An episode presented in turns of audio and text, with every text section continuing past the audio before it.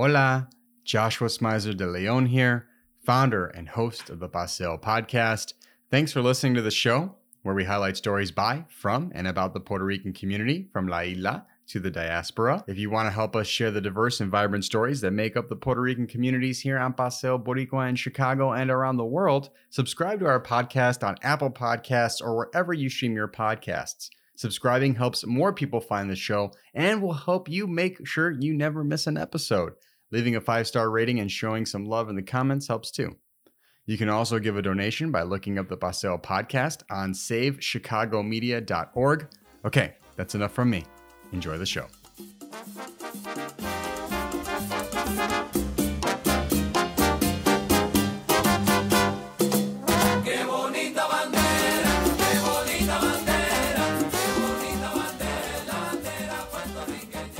Bienvenidos a todos. This is Joshua Smizer de Leon for the Paseo podcast. Uh, we have Nina Vasquez joining us today. She's a historian, community activist, and educator.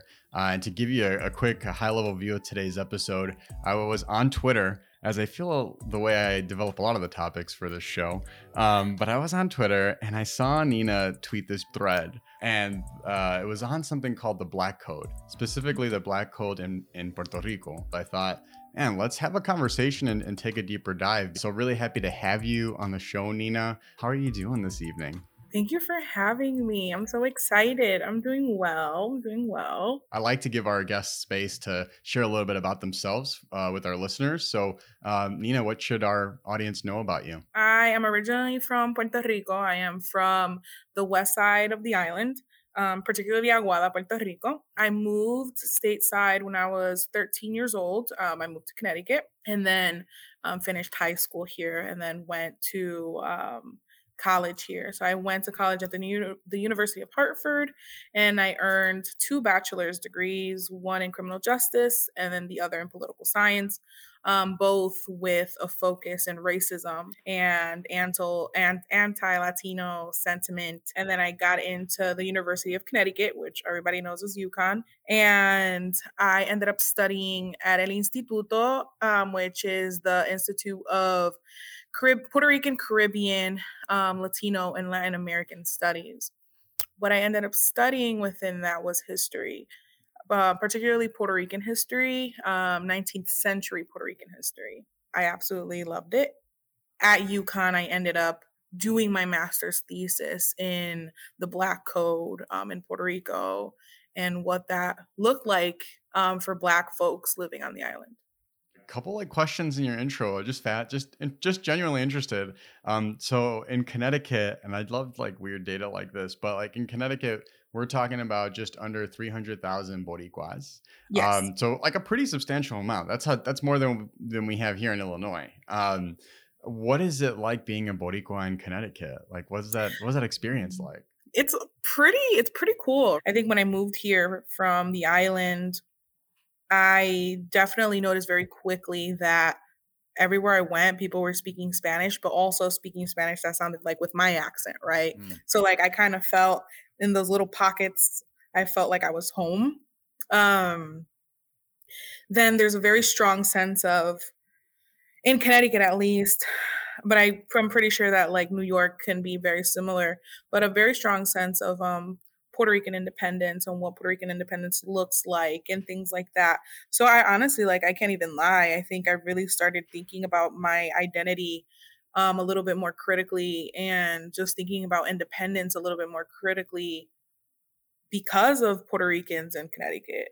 Um, you know, there's a lot of outside and inside influences in Puerto Rico when it comes to discussing the status, the mm-hmm. political status. Um, then being uh, in the diaspora and looking at it from a different perspective, I guess honestly has fueled my activism, has fueled my passion, has fueled a lot of things for me. You as La Maestra, now what is the Black Code? Um, let's start off. I guess I want to start off like with simple, right? So I need to give some background in order to like Please. really properly understand the Black Code. So, um, prior to Puerto Rico being under U.S. rule, um, Puerto Rico was under Spanish rule, right? Um, and we're talking about like for the Black Code, it takes place like in the 1800s. and early 1800s. And then the 1800s, there's a lot happening, not in Puerto Rico, but just in the Caribbean in general, and honestly, in, in Spanish America.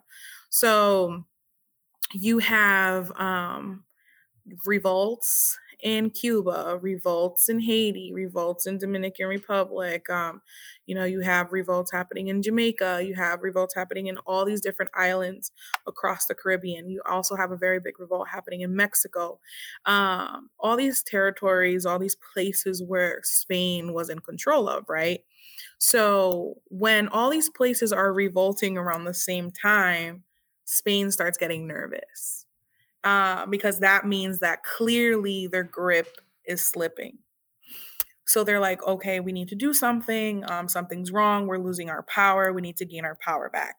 So then you have this person, Juan Prim, right? And Juan Prim is, he was a soldier, right? He was like one of the highest ranks in the army for the Spanish army, but he was also very good friends with um, Queen Isabel from Spain. Very, very good friends with her. So essentially, what she did was she goes, Listen, Juan Prim, I'm having these issues in the Caribbean, and I need you to go from Mexico to the Caribbean and settle in the Caribbean and then figure out what's happening there. And then honestly, just figure it out and get it back into place, right? So he's like, okay, cool, um, let's do it. So he goes from Mexico um, and then he settles in Puerto Rico because he finds out that there's something happening in Puerto Rico that um, is making them nervous. So there's a whole bunch of revolts happening, um, not only with Black folks in Puerto Rico, but just people in general who are overworked um, and exploited in Puerto Rico under the Spanish re- regime. So he goes and he says, Listen, um, I'm gonna basically be here and I'm gonna be like checking out all these towns and cities, see how everything's working. I need to see if like the people who we have enslaved are doing whatever they need to do, um, whatever.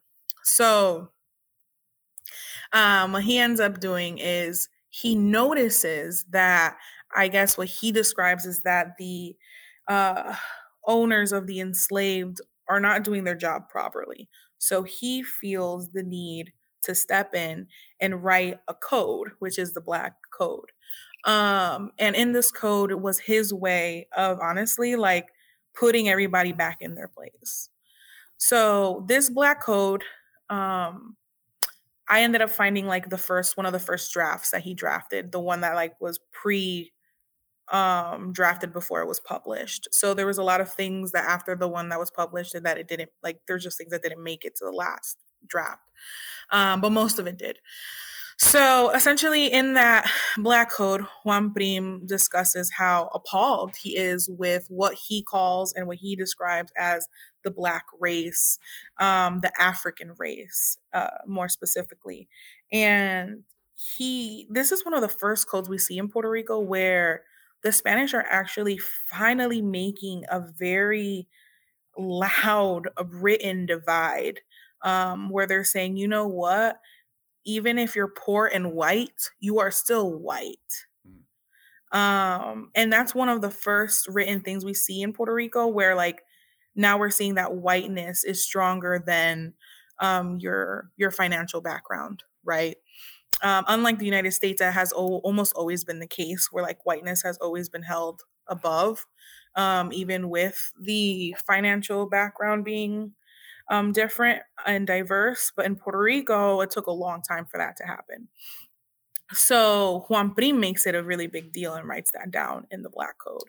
So he says anybody from the white race who is threatened by somebody from the black race has full autonomy to cut off their hands, um, to punish them how they see fit. So essentially, if you go from you could cut off their hand and punish them essentially how you see fit, that does leave room for even murder. Oh, the title of the Black Code at first was Desmanes Africanos, which means out of order Africans. Um, again, essentially hinting towards that there's something out of control happening in Puerto Rico, uh, especially with Black folks. So he's making it very, very um, obvious that to him the problem is nothing else and nothing more but the black people living in Puerto Rico. Um, and he ends up passing this code. And then he asks for a stronger tracking system, which that is also a very important part for our history. So prior to this black code, Puerto Rico did have a tracking system when it came to enslaved people. So the tracking system was honestly all done on paper. Um, and honestly, for us at our in our century that wouldn't be effective but for back then and it was very effective so essentially what they would do is um, it would be a piece of paper and it, it was a chart and the chart was divided by like um, eye color, texture, um, skin color, name, um, name of owner. That's how it was breaking down. Then it would be it would have another column all the way at the end, and it was said it would say um, like additional notes, right? So like meaning like um, if you notice that the person had a birthmark in their face or something like that, like you would write that down on that column. So um, essentially, like these Spanish officers would go into the homes of like slave owners and they would sit down and they would tell the owner, hey, bring me the people you have enslaved, right? So they would bring them, sit them down, and then the Spanish official would then look at them, sit in front of them, look at them, and then annotate all their physical characteristics and things like that. Then at the end, they would have um, the owner sign off the paper. So essentially, now they would take this paperwork, bring it to San Juan, and then have it looked over, archived, and then e- eventually sent back to Spain.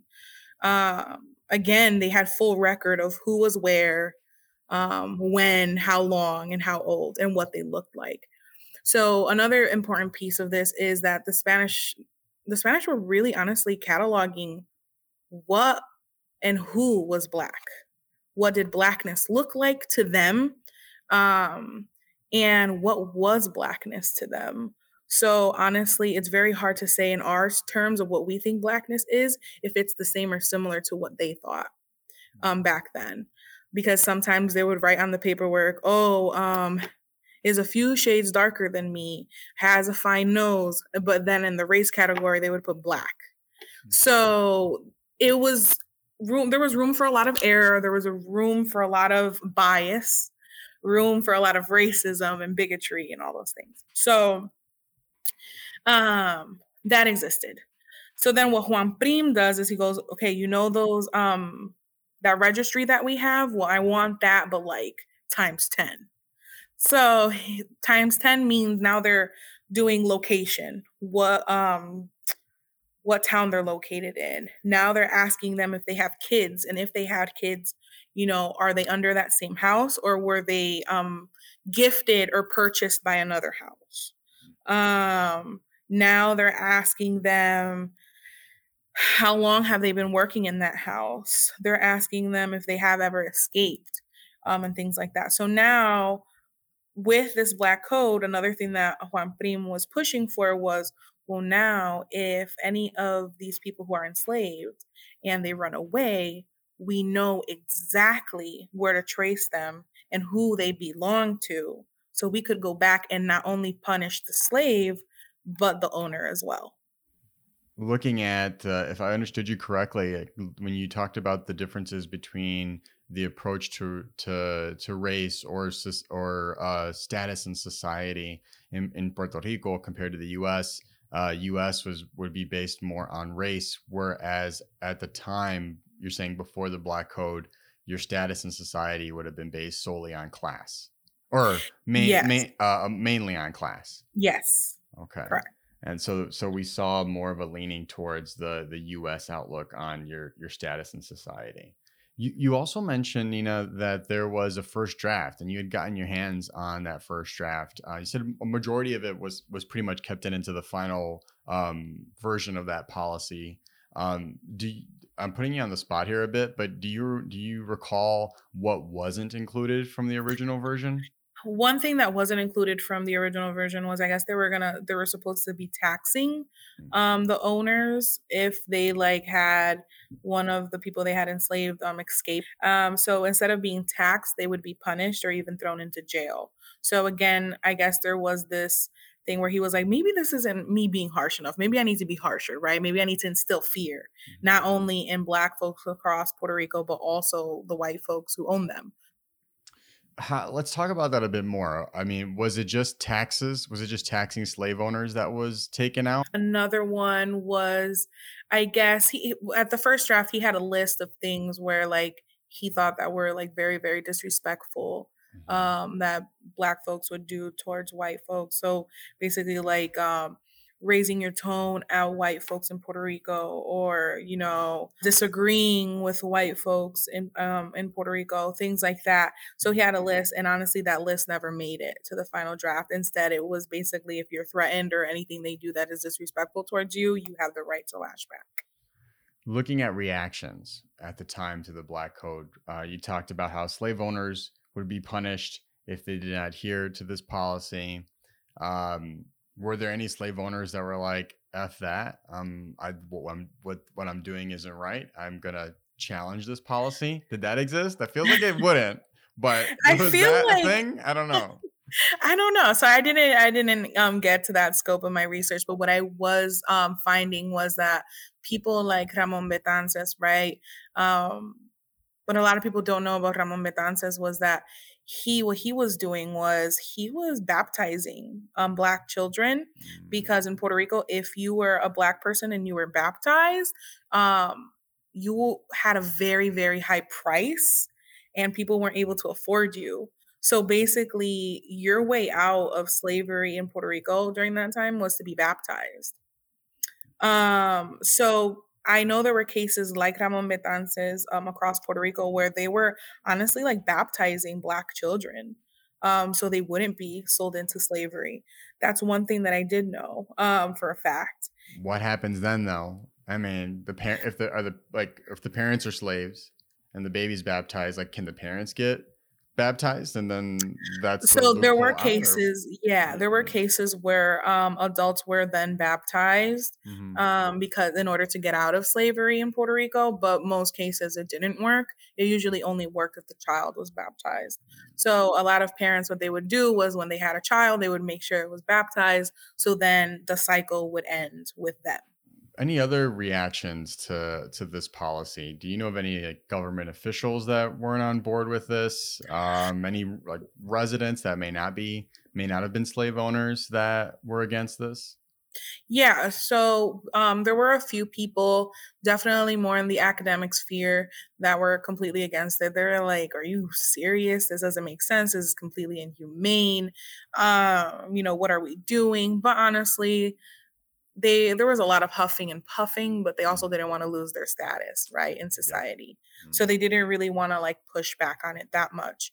However, you did have jibaros who, you know, were white and um, poor who were like, that's kind of like messed up, right? Like, you know, and there there were some type of like protests and you know just mobilizing and stuff against it, but it's nothing that really shook the that system in place.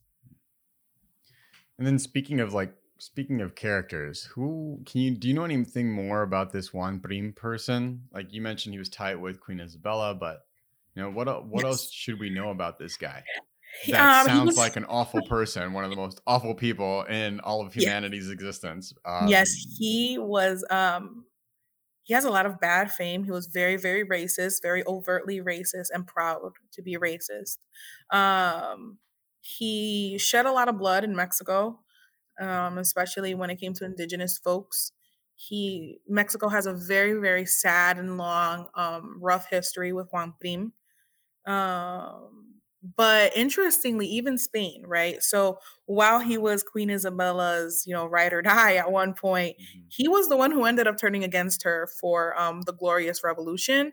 He was one of the biggest um, factors for her downfall. So he was upset because he was not going to be able to move up the ranks. Um, I guess he was already at like the highest ranks, and she said that she couldn't move him up anymore, and he got really upset and he turned against her. And because of him and a few others, she had one of like she ended up having to leave the throne. Um, so it's really interesting to see his story and see his dynamic on how he was very trusted and powerful in Spain and in the Caribbean and just Spanish America in general. And then all of a sudden, that same person who had so much um, control and power is the same person who got Queen Isabella off the throne. Wow. Stand up guy continues to, to really show his character. Uh, my gosh. Uh, quick sidebar though, Nina. You mentioned Glorious Revolution. Can you give us like a high level, like Cliff Notes yeah. version? What was the Glorious Revolution? Yeah. So the Glorious Revolution is a really um, interesting time in Spain that I also wrote about when it comes to the Black Code because I felt that whatever was happening in Spain was trickling down in Puerto Rico. So the Glorious Revolution is like they're really starting to move away from um, this idea of like blackness, whiteness to then let's be colorblind. Mm. Um, and all this is happening in the in the 1800s, which is really really impressive. That already in the 1800s in Spain and the Caribbean were thinking of race as colorblind, right? Um, and I'm not saying that that's the better racism, absolutely not. But what I'm saying is it's very interesting that that early on in the Caribbean, racism is already being thought of that way because of what's happening in Spain. So um, this glorious revolution has a little bit of everybody in um, the mix. So it has people who are poor, people who are of color, people who um, are at high ranks and stuff like that. Who people who just feel unheard in Spain, um, that are just angry at Queen Isabella. Um, and then you have Juan Prim, who's orchestrating everything. He's like, you know what? We deserve better. We need more. We deserve respect. And, you know, this is coming off from the man who helped her get where she is um, and who was siding with her up until that moment. And all because he was upset because he wasn't going to get any higher than where he already was. And so this glorious revolution happens and she's dethroned and and you know it's all what people call it is um like it was a liberal um revolution so like they're moving away from like mm-hmm. this conservative view on on society and politics and they're moving towards more of like a liberal view um, of politics and power and things like that, which is why this idea of like colorblind racism comes into place.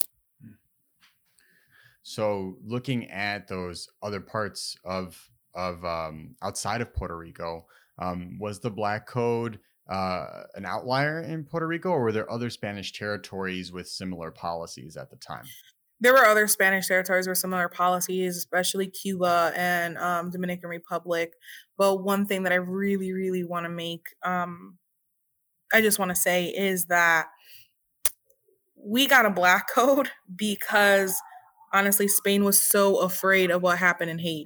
Mm, yeah. The Haitian Revolution scared Spain to the core, no matter how early on that was. Because as soon as they started seeing that other islands were revolting, they knew they had a problem.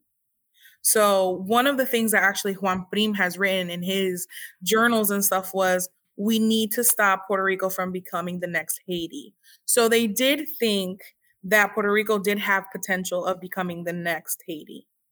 So that's something really important. Puerto Rico has always been very, very black. Puerto Rico has always had a big population of African descendant people.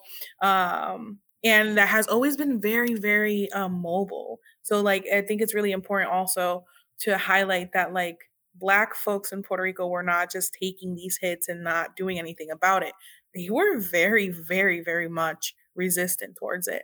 They organized, they were always on the floor, you know, always resisting. Um, you know, they were doing it all.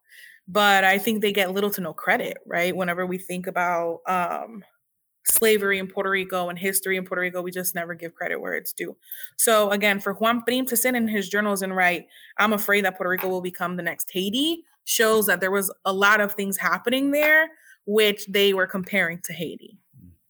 And yeah, I mean that's a great point. And I don't know that um, enough people know when they look at Haiti today just how much when there was that revolution against the French and uh, black people took Haiti for their own, just how or globally the policies that were put in place to make sure that Haiti would not succeed not just economically, socially, like just uh, policy that would ultimately set it up, not set it up for success, as if Haiti didn't even exist. These policies were instituted at that time.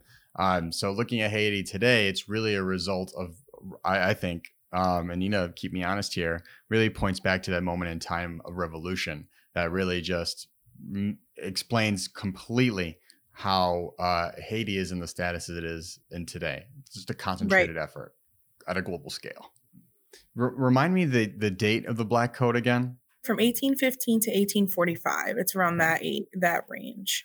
It's no later than that though so look, looking at the effects of it then because you mentioned that there was there was black people that uh, did take action that were not satisfied with yeah. this policy didn't just take it um, I, am hearing the date range in my head that you said and I'm, i immediately think of el grito de lares mm-hmm. um, which is fascinating because you talked about this shift on how people's status in society was in, in Puerto Rico was shifting uh, to more based on race than class. So looking at something like uh, El Grito de Lares, that was something that was almost like uh, the equivalent of the Poor People's Campaign. You know, just unifying people across race. It was just based right. off working class, working poor. Like you, you basically went across those uh, different racial demographics to organize against uh, the powers that be in society that were making reality uh, a horrible mess for people at the time. Um, and I always found that fascinating in Puerto Rico. And now that you say that there was this shift with the Black Code, that's making sense that something like that would even happen across racial boundaries. Yes. Um, so would you would it be fair to say that something like uh, El Grito was a result of the Black Code? Yeah, that's actually what my whole thesis is about. I'm connecting the Black Code to El Grito de Lares. I'm basically saying that El Grito de Lares happened not just because people were just a random random day they were tired and they just wanted to revolt. I'm telling I'm telling you there's years and evidence of this and this is one of these pivotal moments which is the black code um, because even during their speeches they're saying you know they're trying to turn us against each other meaning by like saying you are white i am black right again a very colorblind approach um, you know, there's a whole bunch of things happening during this time that are triggering El Grito de Lares. Because in El Grito de Lares, um, one thing that people don't know about El Grito de Lares is that it's not only Puerto Ricans that are in it. You have Chinese people, Chinese immigrants that are involved in it. You have Italian immigrants that are involved in it. There's a lot of immigrants from different parts of the world that are also involved in El Grito de Lares because they're all experiencing just the wrath of the Spanish regime and the racism and the stereotypes and things like that. So, yes, El Grito de Lares is definitely um, correlated to the Black Code. Uh, last question I have for you on the Black Code really has to go with like sources. How can people learn more about um, this topic? But um, before I get into that, is there anything else on the Black Code that we didn't cover that you feel people should be aware of?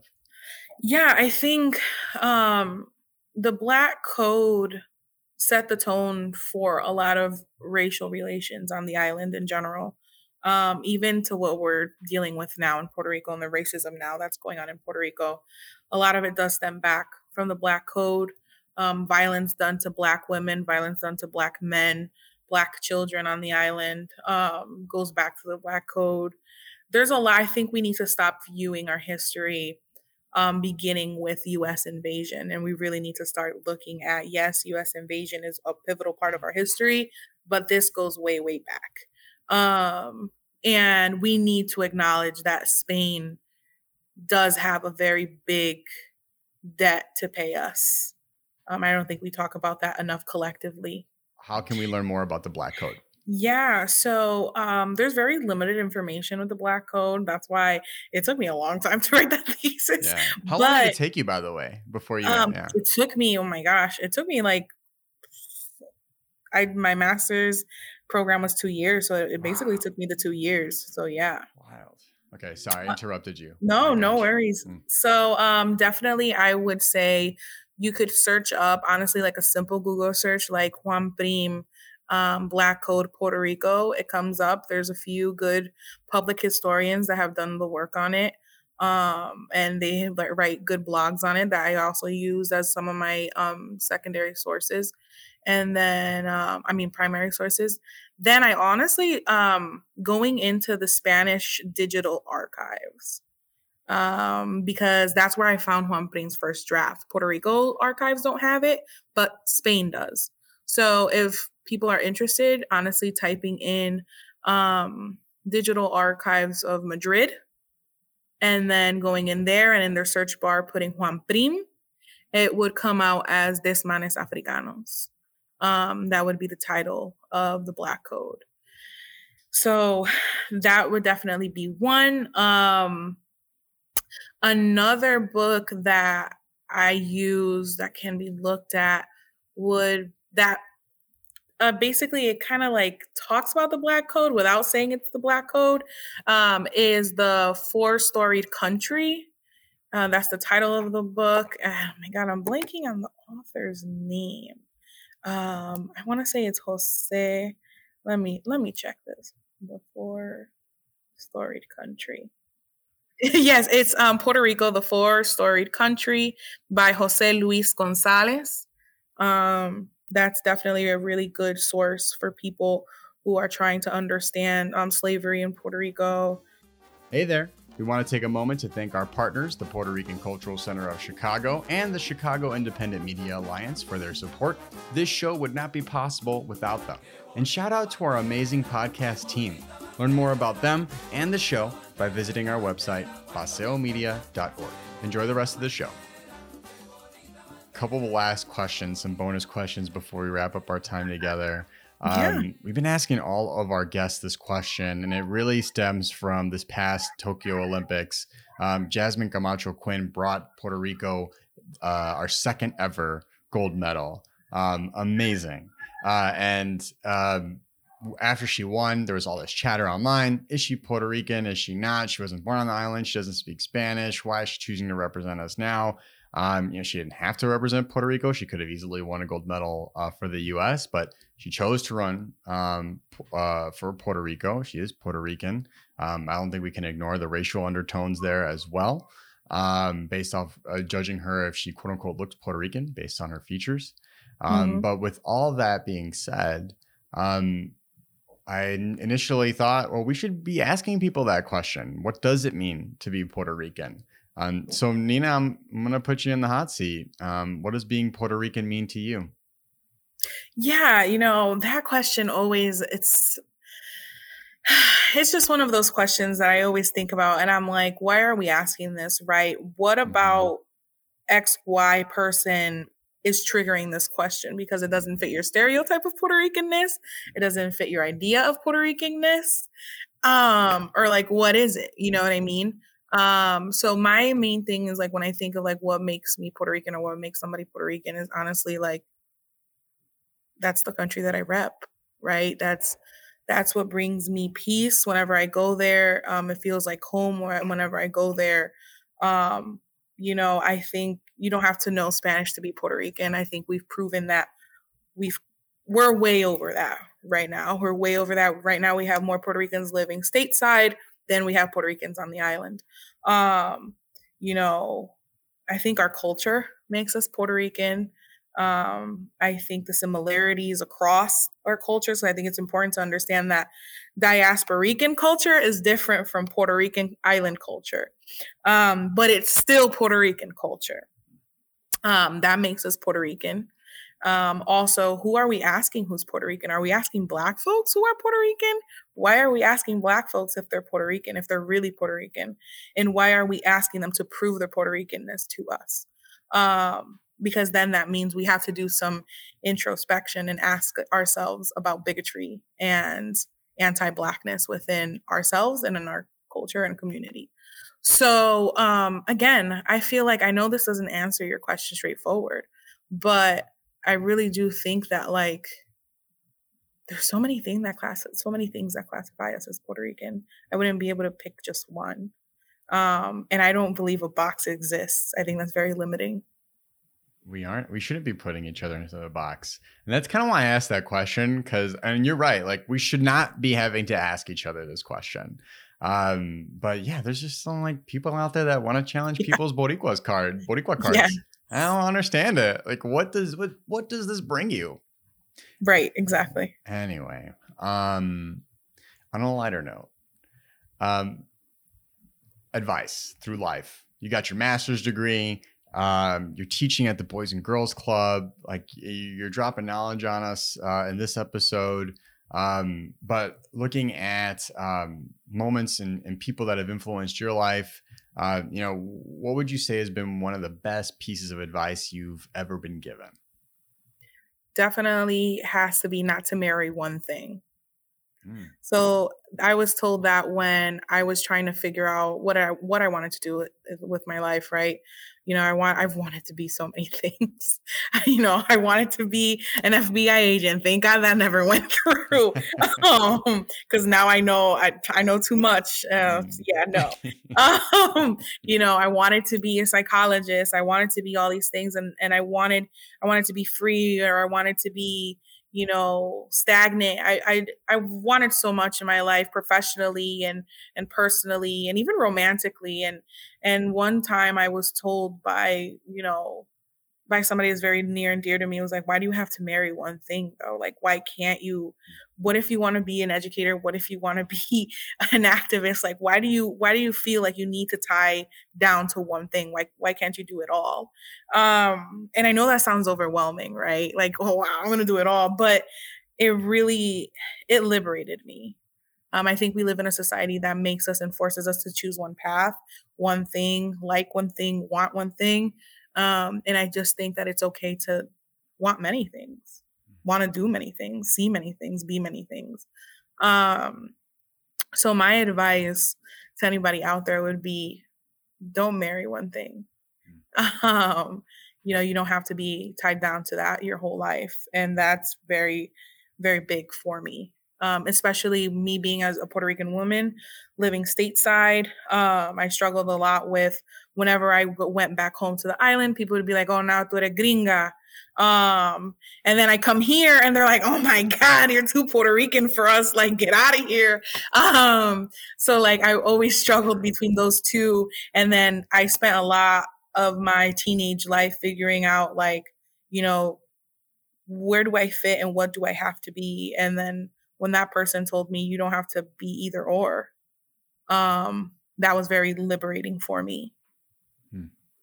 that's uh that's great advice. I mean it's not that you need affirmation from me but i think it's pretty cool that you're uh you're living that. I mean community organizing teaching um i mean everything else you're doing. I mean it's it's it's it's fun to see someone embrace the uh the juggling act that so many people might shy, shy away from. You know, you don't have to marry one thing. I dig that. I dig that. Um, okay, Nina, we're at the end. We're at the finish line yeah. here. Um, for anybody that wants to keep this conversation going, wants to follow, uh, you, know, keep up with you, follow you. Uh, what social media accounts should we know about? Do you have a website? Um, what, what do we? What should we know? I don't have a website. I need to get on that. But um, you yeah, hey, you know, throw that thesis up there. I mean, come on. Um, but definitely follow me on Twitter. Uh, my Twitter at is, I believe, Nina Vasquez 23, but it's um, Nina, my name, and I N A Vasquez without any vowels. So it's Nina and I N A V Z Q Z 23. Um, so follow me on Twitter. I'm always tweeting. I love doing um, threads and I love making history um, as accessible as possible um, because I know what it is to not have access to archives or just history in general. So I really do think that making information accessible is really big and it's a big passion of mine. Um, so feel free to follow me there. Nina Vasquez, historian, community activist, and educator. Thank you so much for joining us on the Paseo podcast and educating us on the Black Code today. Thank you for having me. Okay, everybody this part of the the episode is all about breaking down some of the news in Puerto Rico over the past couple weeks. I have my lovely wife Kim Ortiz here joining us. So, uh, Kim, welcome back. Are you ready for this uh, Puerto Rico news segment? Are you ready to go through the list here? Let's go. All right. Uh, I put 20 minutes on the clock so we can like zoom through these as quickly as possible because ultimately the goal here is people listening. You're just hearing a snippet of this story the challenge is the call to action is go out, read these articles. Uh, these news stories are, are, very much worth your time. So we have a bit of a variety here. So, so first story right off the bat, Associated Press reported that there was widespread flooding in Puerto Rico. Uh, it led to a bunch of schools closing. Um, did you happen to see some of those videos on social media? I know we posted one on our Paseo podcast Instagram account, but did you get a chance to, to peep any of those? Yeah, I saw the ones that you know um, the podcast Instagram was sharing. I mean, it's devastating to see because we know that these landslides and flooding like this happens almost every year um, and with climate change it's just going to continue to happen more frequently I mean, i'm just wondering who you know is going to get benefits from like fema or I, I don't know if it's pronounced core 3 or just core but you know the people who look over the funds that are distributed when things like this happen because the people who are affected the most are the people who can't afford to fix their property when things like this happen who lose their cars for good can't afford to buy a new vehicle. I mean i saw a lot of vehicles underwater and you i mean that's like a basic thing you need to hold a job. So i just it's devastating to see that when I watch videos like this, I know who's going to suffer most from the effects of climate change and how it's affecting people's daily lives in Puerto Rico. And I don't see this as being a major problem for people who have money. It can easily solve these problems if, you know, they have to pay an insurance policy or something that simple to them to get out of these problems that working class people can't get out of.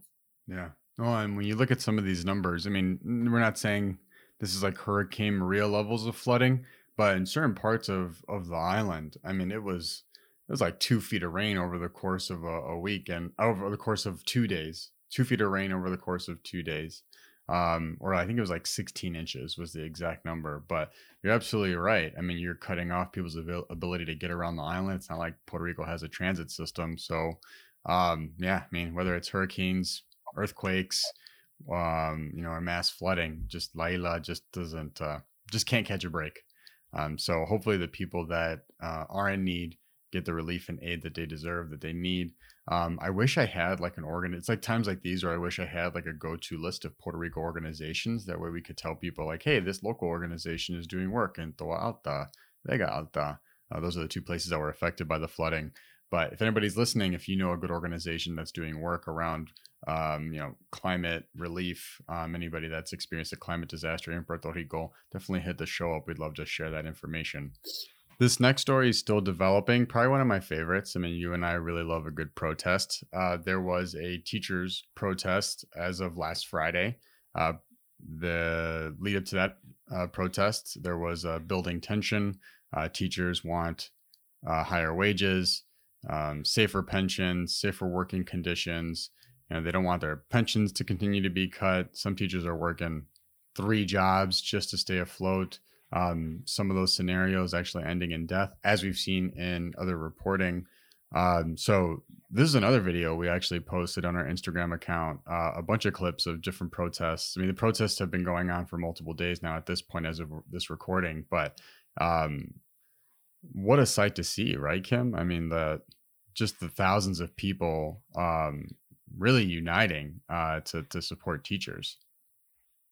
Yeah, I thought it was really interesting to see, you know, with the Great Resignation happening across industries, but especially with uh, you know the Great Resignation um, happening the most with teachers, starting with the pandemic this is the power of the people on the streets. Like they know this this union um i believe they're called the puerto rican you know teachers association or something like that. Mm-hmm. they represent 25,000 teachers. Like they are a powerful union. I think they finally are learning how powerful they are because you have the education secretary uh, miguel cardona working with puerto rico to make sure the teachers get this money. And it's nice to see federal attention from the executive branch forcing Puerto Rico to do what to do right by teachers like it should have been doing. But it's nice to see Secretary Cardona using his ability to force the governor's hands in this and forcing, you know, them to use the funds that they already have, this emergency relief fund, to use that money where it's supposed to be used, which is for teachers and therefore for the kids. And I saw that the this temporary raise of a thousand dollars a month is only going to last until September 2024. Um, and you know they're still negotiating the contract. I, I hope that they can keep this raise permanently, in addition to getting the full amount that they're asking for, because it's just compared to teachers in the rest of the United States, as you mentioned, is just really so far under what the average teacher in America makes. And with utilities and groceries way higher on the island than they are here, that doesn't make sense economically for them to be making less than mainland teachers in the States, but be paying more in utilities and groceries each month. And I just love to see worker power. So I'm watching those videos, like you said, it's a it's a nice story for me to see also.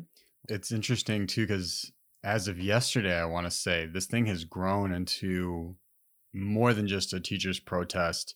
It's turned into a workers' protest. Yeah. So we're seeing like firefighters, and um, I think the latest conversation was yeah, yeah. I mean, you're you're really seeing like uh, yeah, teachers, firefighters, um, you know, other workers in different unions. I think the last report I saw there was um, reports that maybe even like uh, service industry folks, like people working in restaurants, might end up joining this massive strike. There's actually a protest, not strike, but a, a well, yeah, I guess yeah, strike and there is a protest today as well. And just to like give you a sense i was like on twitter through the twitter black hole and i found these re- these numbers really interesting um, just to kind of give you a sense or people listening a sense of just how big the strike of public sector workers is in puerto rico right now. So you have this is as of yesterday's protest. The firefighters union said that there are more than 30 fire stations closed on the island that's 80% of their workforce. This is them joining in solidarity. Mm-hmm. Okay. Only this one, this uh, and these are all just re- different p- reporters in Puerto Rico that are tweeting, you know, this information. But this was uh, only 18. This one for public school teachers. Only 18% of public school teachers reported to their jobs today. Um, this is for yesterday's uh, protest. Uh, that was 10% less than during the protest last Friday. So an even growing number of teachers, because remember that first Friday protest, only 28% reported on the job. So there's definitely a massive number of teachers who are just done with being paid pennies on the dollar. Um, the last two I'll share 50% of state medical emergency bases are closed on the island. So that's your ambulances. Uh, and then last one was employees of the judicial branch. This one I found interesting. Employees of the judicial branch joined today's march that was yesterday, and gave the president of the Supreme Court, Maite Oronoz, uh, 48 hours to rule on their demands for a salary increase or they will call a strike. So that's 30% of their workforce were, were absent today, and that's mostly bailiffs. So huge waves. And we, ha- and again, that's in addition to like maybe even waiters, other service industry folks might join in on this. So this is growing. I love to hear that because you have I, I believe that uh, unfortunately, uh, at least in my world where I'm surrounded by union people all the time, yet there are still plenty of people claiming that the the support for teachers just isn't there anymore. They need to cut it out. You know, they need to calm down. They need to, you know, get back to the classroom and focus on students.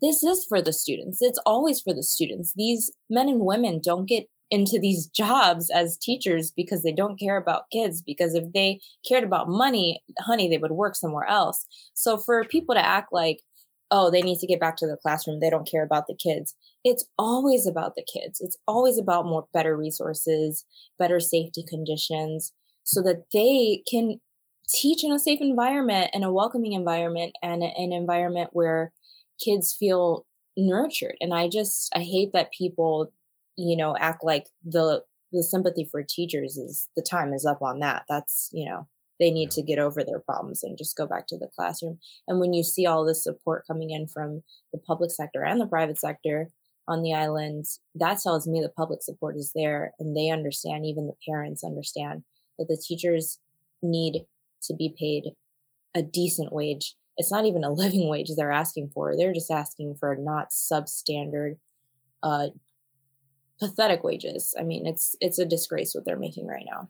Yeah, and just to again, I, I love like reading these numbers. People listening are probably like, "Oh my gosh, I hate what." Just give me the quick facts. But I feel like these numbers are so important. Like I was checking out uh, Indeed and all these other career websites to get a sense of what the average uh, salary for a teacher is in Puerto Rico. So in Puerto Rico, they're making thirty-four thousand seven hundred and sixty dollars a year. That's compared to the lowest paying state, Mississippi, which makes over forty-five thousand dollars a year. Um, coupled with the fact that teachers in Puerto Rico have not received a wage increase since 2008. Imagine working a job one year to the next and never seeing a raise for over a decade. Why would you even want to keep working? It's a miracle that they have yeah. teachers that they have right now that care enough to protest. And um, I think and I think like thinking about other service workers, minimum wage in Puerto Rico is like eight dollars and fifty cents. So it's not like here in Chicago where we're pushing or we're at 15, I think, right now. Um, so it's like pretty pitiful when you consider the the financial crisis that Puerto Rico is in, the, the rising cost of inflation. Um, it, it's just mind boggling why there'd be any resistance to paying teachers and other uh, workers their their fair share. Um, it's just weird. And Governor Pierluisi said exactly that talking point you shared, Kim, that, oh, I really, what we should be prioritizing is the kids, making really demonizing teachers. It's always behind, hiding behind the kids as an excuse not to pay people uh, what their what their profession is worth. This is very much tied to that debt restructuring plan we talked about um, last time we recorded the PR news segment. Um, that debt restructuring plan is only one step in a number of steps that have been taking to really chip away at Puerto Rico's education system. Next story. Um, this one people probably already know a lot about. We, we posted about this on our Instagram page, on our social channels as well. But there was a report by El Centro uh, Periodismo Investigativo that showed that permit approvals for coastal projects were fast tracked during the current governor Pedro Pierluisi's first year in office. So there's a 29% increase in construction permits. Um, Shocking. Yeah. Coastal towns. It's a hot commodity for people that really want to own, quote unquote, their own beach. Well, I also think of, you know, the, this uh, push to create world class, you know, what they claim world class cities, tourist friendly cities. Um, you see it, you know, here in Chicago as well, where when Rahm became mayor and, you know, working with developer friendly aldermen, they're always going to prioritize their developer friends because that's where they get money. So when it comes around time to fundraise and to put more money in their PACs, this is the people they have to appease. And so if that means selling out the island, then so be it. It's it's unfortunately um, an what, what how what does the expression go like same story different day or same shit some same shit different day but same story oh i don't know i could curse okay uh, hey i just put day. a little explicit sign on the episode same. and we're good big thing here is what's the end goal so if you're not protecting the beachfront properties like a lot of people are complaining these permits are being approved without that you know you're really doing significant damage in the long term to the island and protecting people's homes uh, so who knows? If people are just i guess what i'm trying to say if people with these permits being increased at such a rapid clip if you're only concerned about making money and building new constructions and that's your only priority I mean, I mean you're not thinking about how you're displacing people you're not thinking about how you're affecting the environment there's no parameters in place to really protect what's being built on a certain property around that property.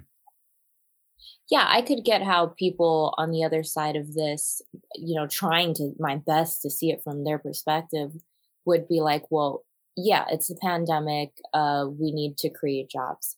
They're always going to say this is a job creator. That's, you know, the right's favorite talking point is job mm-hmm. creators. Okay, um, at the risk of sounding like AOC, there are other ways to create jobs, and the island certainly needs that. So to say that this is uh, the only way to create jobs on the island is kind of a it's a pathetic excuse, in my opinion, to give away property that should be either public or affordable to people who live on the island. Um, well, speaking of uh, properties, speaking of privatization, speaking of coastal mm-hmm. towns, uh, Wepa Palooza. Wepa Palooza was uh, love, love the name. That name. That's so great. Uh, happened. I want to say two weekends ago at this point, but essentially, yeah, like right after your last episode. Like right after the last episode, it happened. Um, high level, high level view of this story. Um, couple owned a property in the Ocean Park residential area. There, there was a group of people trying to play on the beach right behind them. And um, my goodness, as soon as these people were, were setting up to play their game, uh, this couple that owned the home uh, just in front of the beach came out and tried to kick those people out, basically claiming that they owned the beach. And when they were confronted on this, because there uh, there's no such thing as private beaches in Puerto Rico legally, like you can't legally do that, um, they were met with a lot of, um, well, I'll just say this: the big quote from that confrontation was the rich person that thought they owned the beach. She basically said, who we believe is Puerto Rican, basically said, when you have a million dollars and to buy a home, then you can have an opinion. Or when you have a million dollars, then you can have an opinion. Um, what do they call her? Boricua Karen. Boricua Karen. Yeah. So all these flyers started. Was that her name? Out. I just. I, her okay. real name's not Karen, but it was Boricua. I think it was Karen El Boricua or something like that, or or La Boricua Karen. I can't remember how they put it in posters, but it was pretty great. Um, number of different protest posters. Uh, needless to say, people. I know you did not just say her name was her name wasn't really Karen. I don't think anybody thought that. oh, okay. Crazy video, and that's not something that we haven't seen before, but uh, it led to huge protests uh, that following weekend. I think there's just people taking up the entire beach. Um, yeah, bigger than I think a lot of people expected, and certainly her. I don't think Karen expected all those people to show up on Saturday. Nope, definitely not. Um, and uh, again, uh, private beaches are illegal in Puerto Rico. But interestingly enough, a lot of these rich communities, as you would expect, have loopholes that they take advantage of, such as making it near impossible to get across a beach. So you might see be walking down a beach in Puerto Rico, you start getting to like an affluent part of the coast, you'll start to see rock barriers under the excuse that, well, we're trying mm-hmm. to break waves. You know, it's an environment mm-hmm. thing. But by doing that, you're making it impossible for people to get across those rocks, at least not safely to get into the area. So it's their way of in a, in a messed up way of making the, beach private, even though it is illegal. Yeah, I have strong feelings about privatization of any public property because um, it's just essential to democracy. I mean, they wouldn't have been able to protest this if that was not legally public property because if we give up all our public property where do people protest? Where do people hold movements? Where do people hold you know meetings that are for the masses? It's just so essential that we maintain our public lands our public property because we can't um we can't rely on people who have interest in developing property to not take up every inch they can if they're allowed to. We have to preserve something for the public and it's it's important that I'm so glad that it's illegal to privatize beaches. Like you said people are always going to find a way around it, but um the laws on their side and it was beautiful to see the thousands of people who came out to remind people that you can't do that shit. Well, and speaking of privatization, I think that's a good segue to our next news story. So, the head of Puerto Rico's U.S. imposed fiscal control board uh, announced that they were stepping down. So, pretty big mm-hmm. deal. Uh, her name's Natalie Jaresko. She announced this, I want to say last Thursday, according to the Associated Press. So, about a week yeah. ago. Um, mm-hmm. So, she's stepping down after five years as the executive director of the board. Um, no real I'm not gonna, as to why. But uh, yeah, I'm not gonna lie. When when we I first heard this, when you told me about it, I was like dying for a conspiracy theory. Me I was too. like, "Ooh, what happened? What went down?" Yeah. Wasn't that exciting when I did some research. I think she just pulled a Paul Ryan. She came and did what she needed to do and dipped. Um, mm-hmm. But when I was looking into her, I was like, um, this woman is a Ukrainian investment banker. Like that's her background. Um, was I don't know why I assumed it would be a Puerto Rican. What crazy thought, you know? Mm-hmm. But um, I, I don't think there's many her. Puerto Ricans on the board. Yo, there's like maybe one, one, maybe two. Yeah, maybe. Uh, definitely yeah. one, possibly two. Yeah. Um, but this woman's background, I was so ashamed, Joshua. She's a DePaul graduate. No. Yes. I was like, Ugh. girl, Come um, accounting major, so maybe Accounting that's the reason.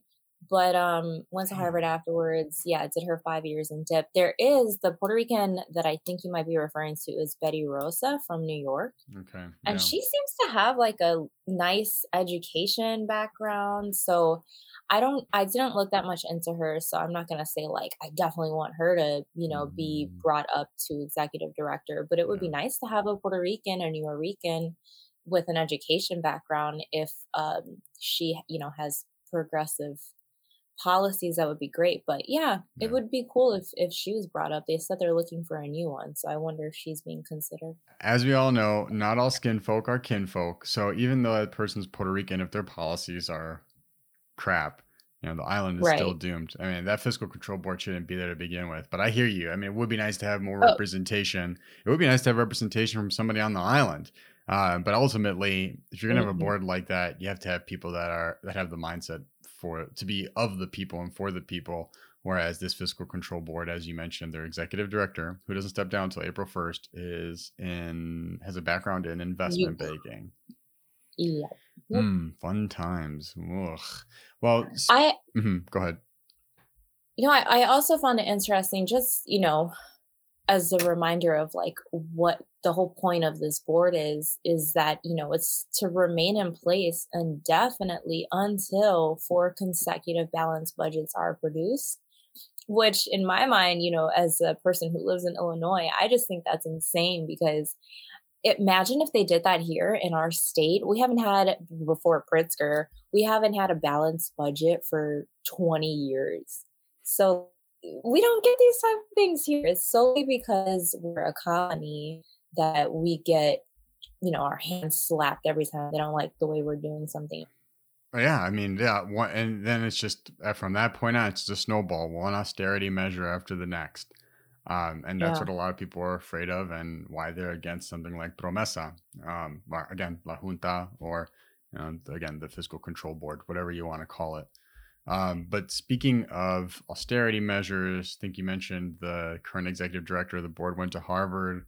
Uh, there was another story that made news because the uh, Harvard Kennedy School was hosting a panel on Puerto Rico's economy, but ended up being blasted by Puerto Ricans. And the, I want to say Latino Rebels reported on this. Um, but basically, um, it was going to be a virtual discussion. Uh, it was titled Giving Puerto Rico the Economic Future It Deserves. And it was going to be hosted by David Rockefeller um, of the Center for Latin American Studies. And then the panelists were going to be Andrew Biggs, who is, drum roll please, On the board. a Mhm. Republican Sorry, I had member. Of the, yeah, no, you're good. you just you're just too excited. Um, this is all good. Republican member of Puerto. He is a Republican member of Puerto Rico's federally imposed fiscal control board and senior fellow at the American Enterprise Institute, which is a conservative think tank, and uh, Antonio Weiss, who's a research fellow at the Masovar Ramani Center for Business and Government. Since then, the Harvard Kennedy School did announce that the web this webinar on Puerto Rico's economic outlook would be rescheduled for February 17th. So they pushed it back. Um, looks like they're going to try to add another panelist to the list of speakers um, because the two that they have right now are really just biased towards Puerto Rico being um, under these strict austerity measures. So, what do you think about that? A panel about Puerto Rico without Puerto Ricans? um, sounds about white. Um, but I, I thought it was pretty Yeah, funny what uh, the Latino Rebels founder um, said to them Julio, when yeah. he was like complaining about it. Because one of his questions was, "So, how much time has Mr. Biggs spent living in Puerto Rico during his time on the board?" Like that is such a petty question, and I love it. it. well, yeah, Julio, who's been on the show before, I think when we were interviewing him, he mentioned that he was a Harvard grad as well. So it's like it's surprising, Would have been real easy for them to call him up. right? It's not like he's some scrub, some random person that has a Harvard degree. Like this man is literally in the media, created a media outlet to Some talk scrub about with Puerto a Harvard news. degree. hey, there's a lot of them out there. No offense to anybody listening that went to Harvard, but if but if you heard my last statement, you know who I'm talking about. but um, but anyway, um, yeah. So just another case of unfortunately a white uh, majority white institution trying to do something what they think is good really uh, having bad news written all over it um, poorly planned poorly executed uh, not something i would ever want to go to or encourage anybody to go talk about because it's just people that have no vested people that have no vested interest in the true sovereignty or the true future of Puerto Rico, trying to dictate what it can do. And as we've seen the decisions the fiscal control has made, the pressure it's put on Puerto Rico's government, we find ourselves today where people still don't have roofs over their head. Uh, people are striking. Um, and it's just one thing after the other that starts to get chipped away as a society, in, including things like public services, all because this fiscal control board wants to serve Wall Street instead of the people who actually live in Puerto Rico. Now, everything we talked about was pretty heavy, and I try to put in like one or two like lighter Puerto Rico news stories. I'll admit it's really hard when I'm looking for some. Um, I know that it's hard for you too because it's just like man, everything is shitty, man. But uh, there are some good things happening in the world. Bad Bunny did, uh, not Bad Bunny, sorry. Um, J Lo made. Well, he did do a collaboration that was. Are you referring oh, to? Oh, that's his, true. I forget the name of the brand, but it was like challenging gender norms because he wore the heels and the dress. That's true. Yeah, I was thinking of different photo shoots. Yeah, the Bad Bunny. I forget which which um magazine it was. He but yeah. Well, he did a Vogue. These are two different things. He did a mm-hmm. Vogue um shoot, but he also did a collaboration with a brand. And again, I forget the name of the brand, but it was it. I don't want to say went viral, but a lot of not so open minded people were commenting on, you know, him wearing heels, him wearing a dress, and them just having a problem with people living their lives and wearing what they want to wear. Yeah. Well, I thought he looked great. Yeah, um, we did socks put a, with heels, always a good look. socks with heels, you can never go wrong. Just like socks and sandals. Am I right, everybody? Um, if you look at uh, our Instagram account, we regularly will put polls up there, and uh, we are just on a little bit of a hol- Puerto Rico celebrity kick uh, a couple days ago, and we put a poll up saying, "Hey, what do y'all think of uh, Bad Bunny's um, latest photo shoot?" And uh, it was like eighty-five 87% really liked it, but there was like 12% or 88% really liked it, but like 12% didn't. I was like, who are those who are these 12% people that are hating on his photo shoot? The loud minority. Mm, true. Biggest streaming artist in the world, so he's fine. Lo made the cover, the March cover of Rolling Stone. Talked about uh, her rise in the music and movie world um, so pretty exciting stuff for for JLo. Not the first, not the last cover she's been on, but some pretty nice photos they they took of her. Did you get a chance to look at them all or no? Yeah, she, she looks good. Yeah. What's new? I know, right? I, was looking good. I kind of debated putting this in here because, like, when we saw this, I think we were both like, "Oh, I'm just kind of over J Lo." Like, you know, like, not like in a bad way, but it'd be great if we could have more Puerto Rican artists making uh, the cover of these bigger uh, you know news outlets like Rolling Stone. Have did you get a chance to look at the Oscar nominees that came out? Because I think there's a chance a Puerto Rican might have been nominated for an Oscar for West Side Story because yes. there were a few West Side Story nominations um, for actress and mm-hmm. um, I want to say supporting actress as well. Yeah, and I can actually look that up here. I think we had tweeted about that. And actually, funny enough. Oh, okay, you did. Yeah, so it was um Ariana DeBose.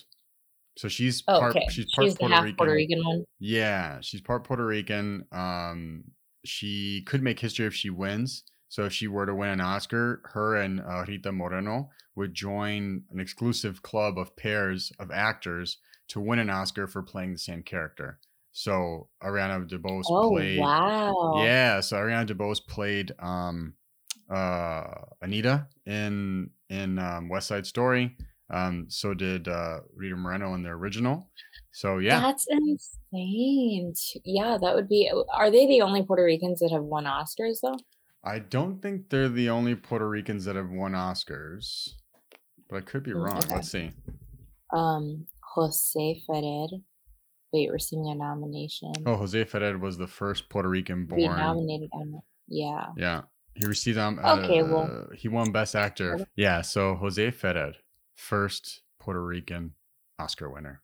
Hmm, learn something new every day. But yeah, so I think there's only been two other pairs that have won an Oscar for playing the same character.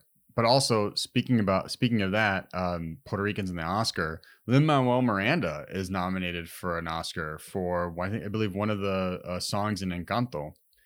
Um, actually, I Okay. could and I can look that up to see Are exactly. you? sh- one Yeah. Are you sure? Because I don't remember seeing his name on there when I looked at the nominations. Yeah, it's for it's for best original song. He would actually win an EGOT. Let's see. And when I look up music original song, Encanto. Oh, that's what you're talking about. So original song. yes, origin best original song for Dos Oruguitas. Oruguitas. So anybody, my if my pronunciation's off. Help me out. Help me Dos Oruguitas. I Oruguitas. believe. out. Oruguita. This is gonna become a running joke. Struggling. Yeah, I know. but uh I we still haven't seen Encanto. We really have to watch it because like everybody and their mama around us is telling us we need to see it. Um, They're like, you haven't seen I it know. yet. It's like you gotta talk about Bruno, even though we don't talk about Bruno. I'm like, who's Bruno? I don't know what that is. So I don't even get that reference. Well, That sounded like a reference. it was a reference. So another reminder why we got to put it on our list. So, all right, that's the Puerto Rico news segment for this episode. Uh, I once again shout out to my lovely wife Kim for helping me break down the latest news. Uh, if you want to um, keep up with uh, any other news stories between now and our next episode, if you can't wait to hear our commentary, our opinions, our rundown on things, check out our social media page because we're always posting stuff on Instagram, Twitter, Facebook. You can also follow us on all three of those channels by just looking up Basel Podcast. It's the same handle across the board. Uh, if you want to see the video uh, portions of our episodes, check out our YouTube channel, Basel Podcast, or youtube.com slash Basel Podcast. Really trying to get to that magic 200 subscriber list, so follow us there. Um, as always, if you want to pitch a story, uh, if you want to ask a question, if you just want to, you know, connect, uh, visit our website, basilmedia.org, to do just that. Be sure to check out our next episode when we interview J.L. Torres. He's an author, educator. Uh, he wrote a book called Migrations. It's a collection of, of different stories that he's put together. He's also working on a series about Roberto Clemente. So we talk about Clemente, we talk about his book, um, and we just talk about his roots from Puerto Rico. Uh, pretty interesting guy. Looking forward to sharing that story with y'all. Till then, uh, we'll see you in a couple weeks. Cuídate.